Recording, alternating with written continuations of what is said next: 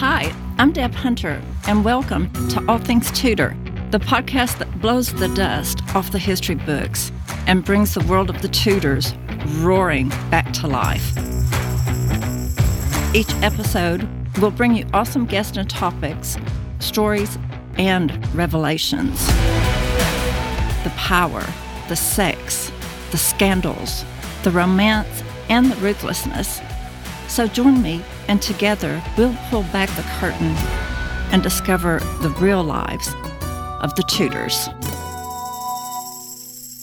Hi, and welcome to All Things Tudor. I am Deb Hunter, and today I want to welcome our very special guest, Dr. Linda Porter.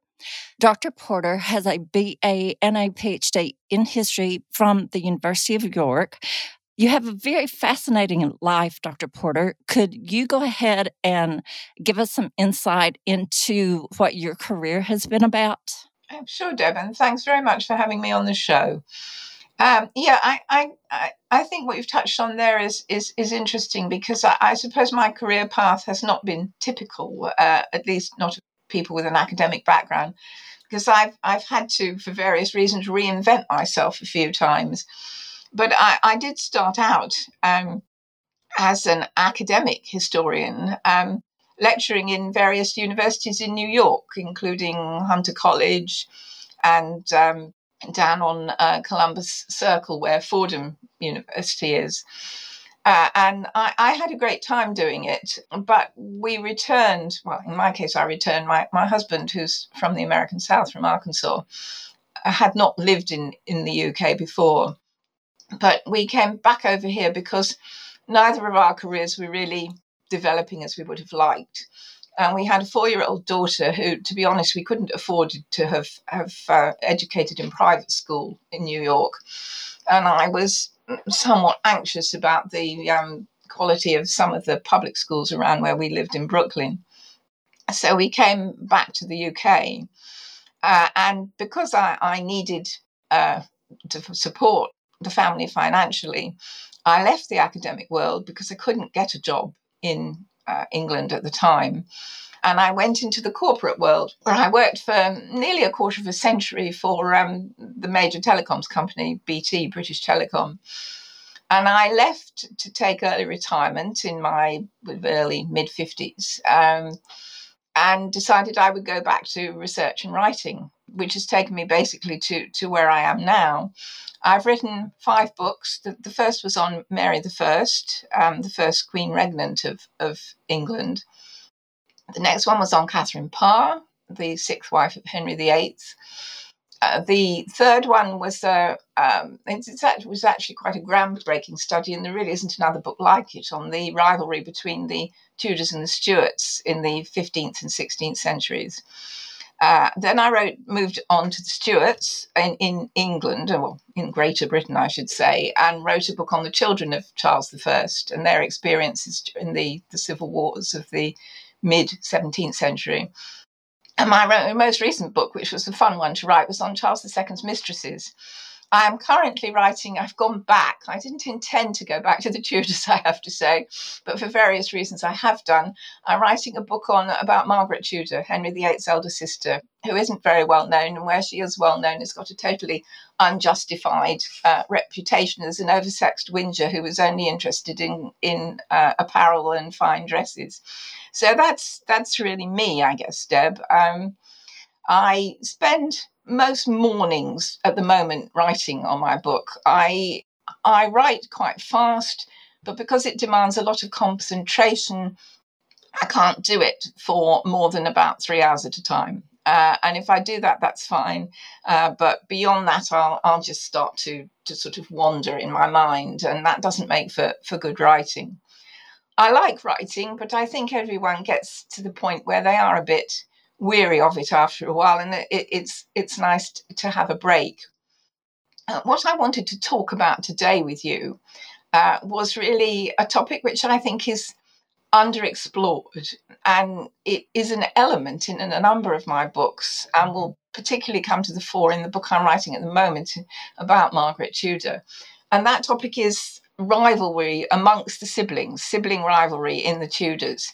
And we hear an awful lot about Henry VIII's wives, about other leading personalities of the period, but we don't talk very much about the the um, inter-family rivalries, if you like, and these are significant because they play into a much wider background and context of uh, what was happening not just in Great Britain, England, and Scotland and, and, and Ireland, but also what was happening in the wider European context. Uh, and I, I, think it's in that sort of area that I, I just like to, to, say a few words, really. The um, sibling rivalry amongst the Tudors begins actually with Henry VIII and his elder sister Margaret. Uh, and it's it, the way it played out and its implications, I think, deserve to be better known because they are very interesting and they show you uh, perhaps yet another side of Henry VIII that, that is not quite so well known.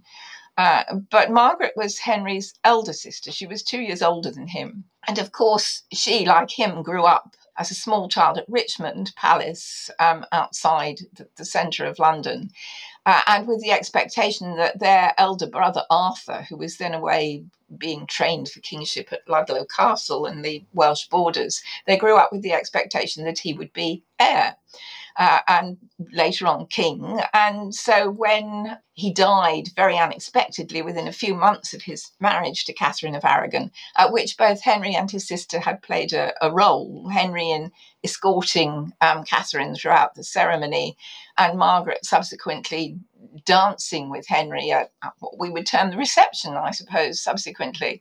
Um, but they were both very much on show and on parade there, and must both have been very shocked when Arthur died so unexpectedly. This plummeted Henry into the role, of course, of, of his father, Henry VII's heir. Um, Margaret, um, not long after her brother's death, was married by proxy to King James IV of Scotland.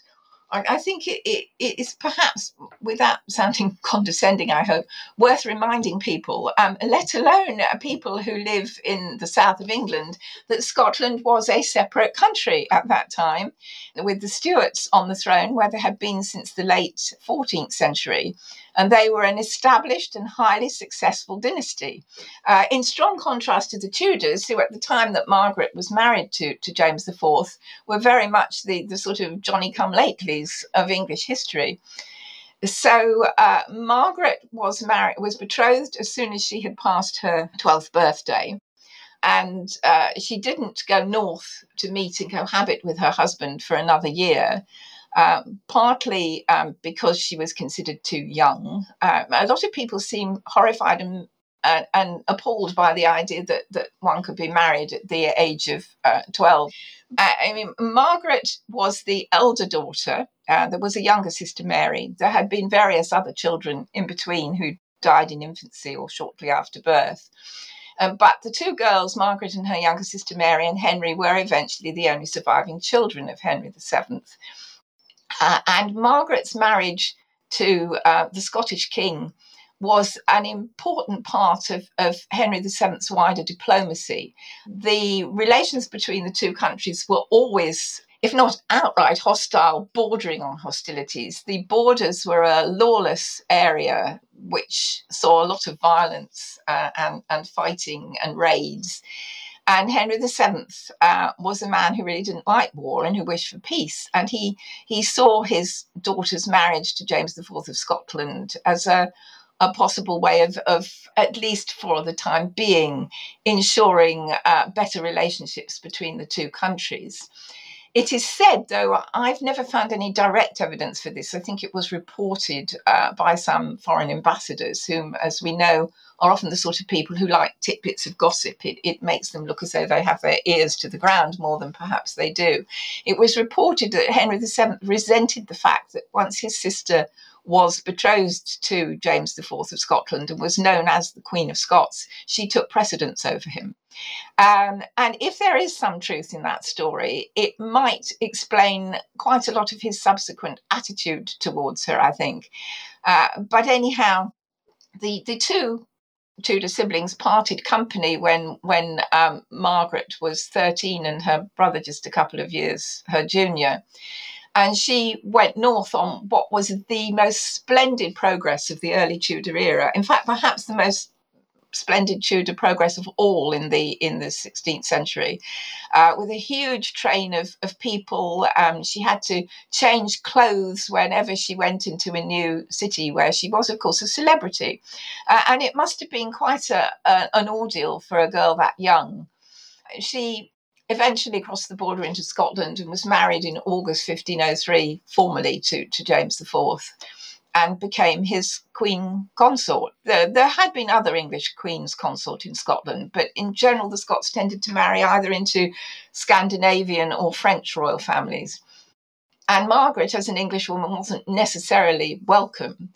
Uh, and of course, she and her brother lost sight of each other for a number of years. But the rivalry between them uh, develops really during the time of Margaret's marriage to James IV because James was the most extraordinary man. He's one of my favourite figures of this late medieval period a polymath who was a man of immense charm. He dabbled in everything from, from dentistry, which must have been awkward if you were a noble with bad teeth. I think it, you would have been advised to keep your mouth shut, probably.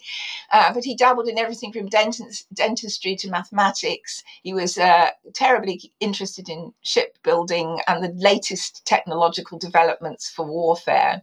He spoke various foreign languages. He kept uh, a small, obviously, because his country was not rich, but a, a glittering and truly Renaissance court with uh, a great deal of cultural activity. Uh, and he appears to have been one of the most charming of husbands that anyone could wish for. He was also constitutionally unfaithful and had had numerous mistresses before Margaret even married him. And no doubt she found this a contrast with her parents' very happy family life, but she seems to have put up with it. And James did a great job of training this, this little English girl who came to him, you know, a proud princess, but half formed, certainly as a woman. He, he trained her to be um, a gracious and effective queen consort. And it was a role that she took to well and handled with aplomb, despite being horribly homesick when she first got into Scotland. But for um, many years, the couple could not produce a child that lived.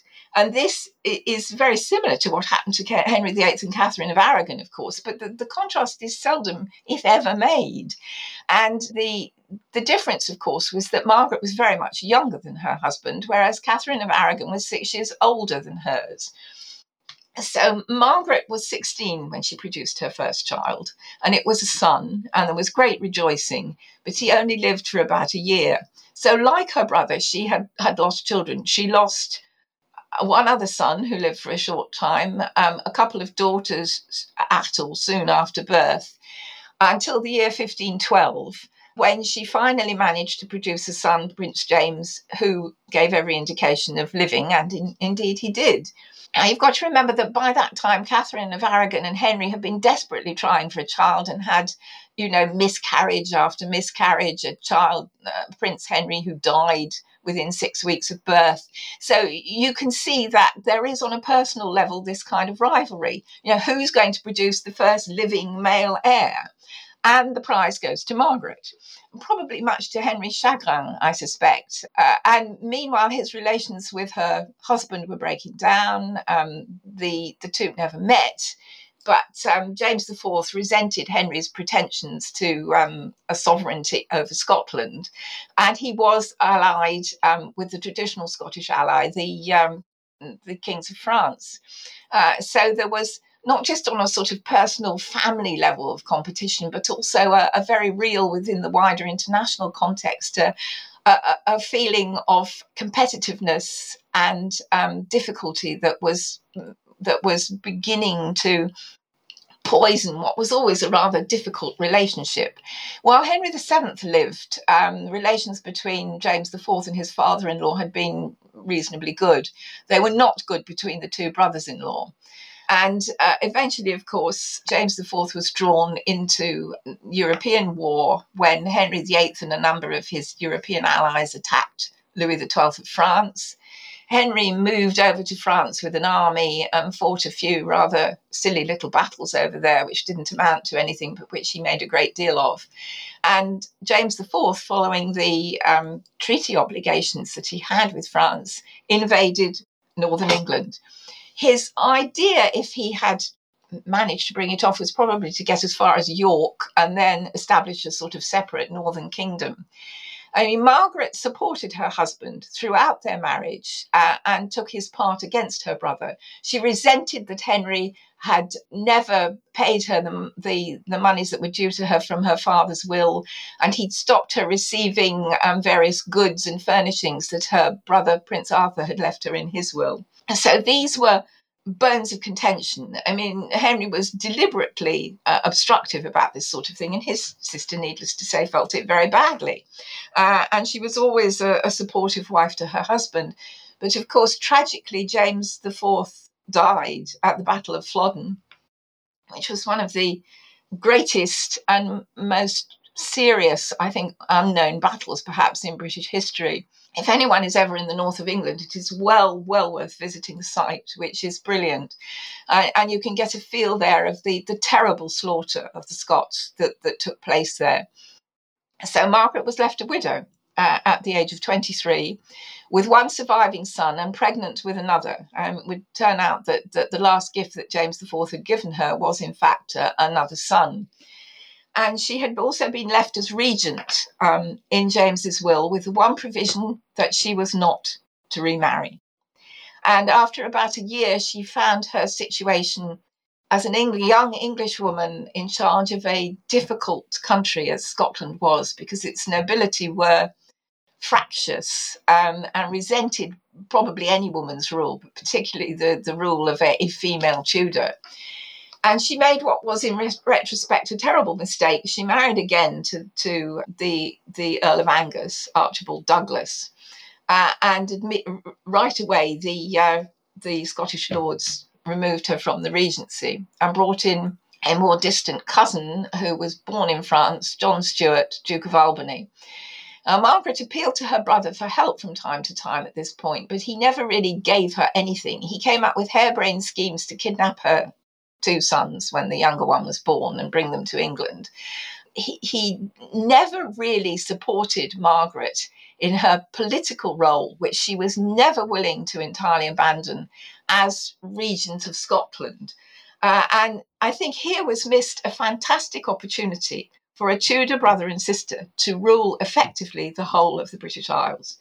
And Henry completely blew it. Eventually, Margaret threw in her lot with the Duke of Albany. She did come down to London for a year. I've just been writing about this because she felt it necessary to flee in the autumn of 1515. Um, she was pregnant again at the time with her only child by Angus, uh, a daughter, Lady Margaret Douglas, who would have her own role to play in the politics of England and Scotland later on, and was the mother of Lord Darnley, the uh, second husband of Mary, Queen of Scots. So little James V, her, Margaret's son, was left in Scotland under the care of various regents, with his education not very well looked after during much of the time. The younger son, Alexander, died at the age of two. Um, Margaret was heartbroken. She wasn't, of course, with him when he died. Uh, she'd been deprived guardianship of her children anyhow, so she, she had a most dramatic and difficult life. Uh, and with a brother who was very on again and off again in his support of her. And then eventually, when she threw in her lot with the Duke of Albany, um, Henry was appalled and more or less cast her off. They had never really been reconciled um, at the time of his death, though Margaret had um, used her influence to try and maintain peace uh, between England and, and, Scotland throughout the 1520s and 30s. And her role in this isn't very well understood. Um, there's been a lot of exploration of her letters by some by an English scholar recently, and I'll be using some of what emerges from this in in in the book. But I, I think the point to make here is that Henry always seems to have had a dubious attitude towards his sister from the moment she became titular Queen of Scots. And he, he could have supported her in many more positive ways than he actually did. He never recognized her son James V as heir. I mean, you have all this complete sort of crisis in England in the 1530s because Henry VIII hasn't got a male heir, but he had a perfectly good one in a nephew in Scotland. Uh, and but unlike the French kings, who were more than happy for their thrones to pass to more distant cousins and people of that sort, Henry was such an egotist, I think, that he was determined that it would be an heir of his body. He did occasionally refer to James V as you know, perhaps being um, a possible heir, but he never nominated him as such. And um, when Margaret died in Scotland in 1541, she had not seen her brother since 1517. So, so theirs is a, a fractious, contentious, uh, and very competitive relationship, uh, and one in which, of course, she won subsequently, albeit a lot later, because it is her line that came south as in the person of James the, the Sixth and, and First of Scotland, um, who was doubly descended from Margaret Tudor, both through his mother Mary, Queen of Scots, uh, well, and on the other side um, from uh, his his father and, and grandmother Darnley and Margaret Douglas. So uh, it's an interesting story, and I'll be writing more about it as I go along. If you're a fan of Tudor history, come join us at All Things Tudor a Facebook group dedicated to, well, all things Tudor. Members can contribute a wide array of subject matter about Tudor history. You can also listen to the All Things Tudor podcast. There's a book club and a weekly clubhouse live audio chat, often featuring very special guests. Look for upcoming surprises for the group members in 2022. Become a member of one of the largest groups of Tudor history enthusiasts on the planet. Simply go to the Facebook search bar type in all things Tudor, select the option to join the group, and of course answer the membership questions. Join us now at All Things Tudor. Look forward to seeing you. But the next thing I'll, I'll, switch to just now, because I mentioned the 1530s, so we, we should move on a bit, is the um, other major sibling Tudor rivalry, which is between Mary I and her sister Elizabeth. Uh, and that, in fact, is much later in development than perhaps some people might perceive. I mean, it, it, it, generally, I think, perceived that that somehow they couldn't get on and couldn't stand each other, and that this must go back to the earliest days of Elizabeth's childhood. But that isn't true. It's certain that that Mary had a miserable time after her father's divorce from Catherine of Aragon and her mother's subsequent death and that she was moved into Elizabeth's household, uh, where she was, you know, made to understand that she had a very inferior role. Uh, but um, when Anne Boleyn was executed and Jane Seymour became queen, Mary was occasionally uh, allowed to return to court, and her certainly her corner was fought more by Henry's subsequent wives though I don't think she, I think she never trusted uh, her father again. I think she feared him, but I don't, I think any affection she'd had for him was probably long gone. But Mary and Elizabeth and Edward um, often spent time together in the same houses because while Henry VIII was very keen on uh, spending money on himself, he was less inclined to do so on his offspring. And it was uh, an economy to, to have them in, in the same household. They, they weren't always together, but they did pass considerable periods of time in each other's company. And Mary was probably, for good many years, the only real mother figure that either Elizabeth or, or Edward had. And she doesn't get much um, recognition for this. Uh, and in fact, uh, she does not at this stage seem to have held Elizabeth's birth and the fact that she was Anne Boleyn's daughter against her. And she um, encouraged the child in, in various ways, including her education, and wrote positively about her to, to her father, Henry VIII. And we can see, in fact, even after Henry's death, into probably the early 1550s, though we don't know precisely when this particular correspondence was dated, that Elizabeth and Mary were still on quite cordial terms. They, they had separate households. Um, they were both left extremely wealthy women by their father's will. He may not have treated them well during their lifetime, but he, he did leave them amongst the greatest landowners in, in England. Um, they were both, you know, a business in their own right with, with large households, financial controllers, and all the sort of trappings of, of, of a business. And up until the early 1550s, they, as I said, were still obviously enjoying quite good relationship, even if they didn't see each other very much, Mary and Elizabeth, because they exchanged servants and wrote about this to each other. And there's a rather charming letter that um, Elizabeth wrote to Mary at this time, saying uh, that she was sorry to hear that she was unwell again, and referring to the fact that it is your old guest that has come to visit you which clearly indicates that she, Mary had terrible menstrual problems. Uh, and it's quite clear from this letter that, that Elizabeth knew about this. And, uh, you know, this is not the kind of thing you would write in a letter to someone to whom you were, were not reasonably close, I think. Uh, and so uh, I, it, it was a relationship that had been perfectly cordial and positive until about the time that Mary became queen. And then everything between the sisters started to change. Uh, because, for one thing, Elizabeth was a lot younger. She was in better health and probably better looking than, than Mary. Um, she, she was also Mary's heir. Uh, and Mary knew well herself how difficult it was to be second person in the kingdom because she had been to her brother, Edward VI. And his death was unexpected um, to both women. Uh, and of course, his attempts to cut them out of the succession into which they had been replaced by their father in the mid 1540s um, brought Lady Jane Grey briefly, not to the throne, but certainly to the title of Queen. Perhaps because Mary was looking to marry and was, um, if not under the influence, certainly giving the ear to Simon Renard, the imperial ambassador, who was trying to arrange for Mary to marry his master's son, Philip of Spain, a marriage which did, of course, take place. Uh, and uh, Elizabeth uh, eventually left court at around Christmas 1553 in what seems to have been um, slightly distant circumstances, though Mary gave her a gift of beautiful furs when she left, which I would have thought is not something you do to someone you heartily dislike. Um, but there were, of course, on Mary's side concerns about Elizabeth's religious views. Elizabeth attended Mass and uh, conformed outwardly to Catholicism during her sister's reign, but it was not the belief in which she had been brought up. Uh, and it did undoubtedly bring a wedge between them, which was of quite considerable significance. And of course, I, have always thought the adult Elizabeth probably reminded Mary of Anne Boleyn. Um, eh, while she was a child, I think Mary could have overlooked the connection.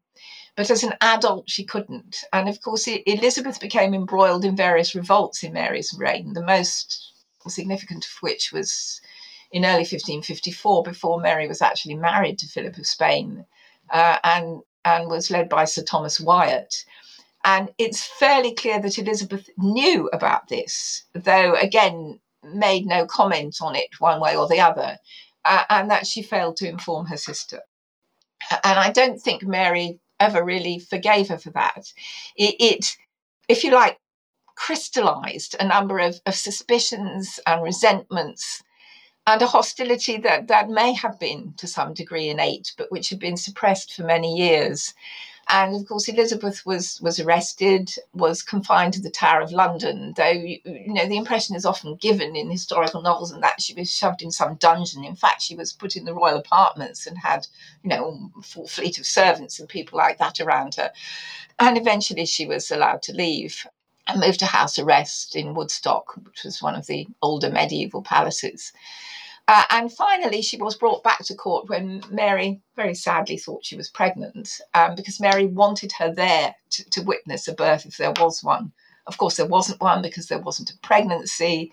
Uh, false pregnancies were not uncommon in a gynecologically ignorant age, and Mary the First was certainly not the only woman who, who ever suffered from this. But uh, Elizabeth was returned to court. The sisters met again in an uncomfortable interview at Hampton Court. Elizabeth was introduced to Philip, uh, Mary's husband, who of course subsequently considered marrying her himself when his when his wife died in 1558. Relations were restored, but never more than fairly frosty. And they saw each other for the last time in, in the summer of 1558 before, before Mary died. But of course, Mary, um, before she died, did acknowledge formally her sister as her heir, which must have taken, I think, some doing if you think about what Mary had suffered in the years that, that Anne Boleyn was uh, wife of Henry VIII. Uh, and it was a responsible thing to do. Elizabeth, of course, never nominated an heir. Um, uh, and, and Mary had also handed over some of her jewels uh, to her sister via her lady in waiting, Jane Dormer. So I think if there was a rapprochement, it was perhaps more on Mary's side, suspicious as she was, than on Elizabeth's. And Elizabeth's resentment of Mary grew, I think, after Mary's death. Uh, she never forgave her for what she thought was was unwarranted treatment. And of course, the blackening of Mary's memory started during Elizabeth's reign. And Elizabeth failed signally to acknowledge many of the um, things that she owed Mary, you know, an exchequer that had been revamped and reorganized. Uh, new customs and excise duties that actually worked and brought in money for the crown um, various other um, improvements, such as that to the British, to the English Navy, though, though that, of course, had been encouraged by Philip of Spain for his own purposes. But nevertheless, there were things put in train in terms of local government and, and, and other key aspects of, of rule during Mary's reign, which Elizabeth never acknowledged, and, and her, her supporters don't acknowledge to this day, incidentally, d- despite the efforts of many historians, not just me, but many others, and, and some fine new young scholars who are working on Mary in this country now. Um, it is still a hard battle to be fought, but it was a, a very genuine sibling rivalry, I think. And, um, you know, if anyone is interested in these things, they are covered in to some degree in a number of my books. And I'm particularly looking forward to bringing the story of Margaret Tudor and Henry VIII towards a wider audience, hopefully, when my book is published in a couple of years. I really look forward to that. I do have one question.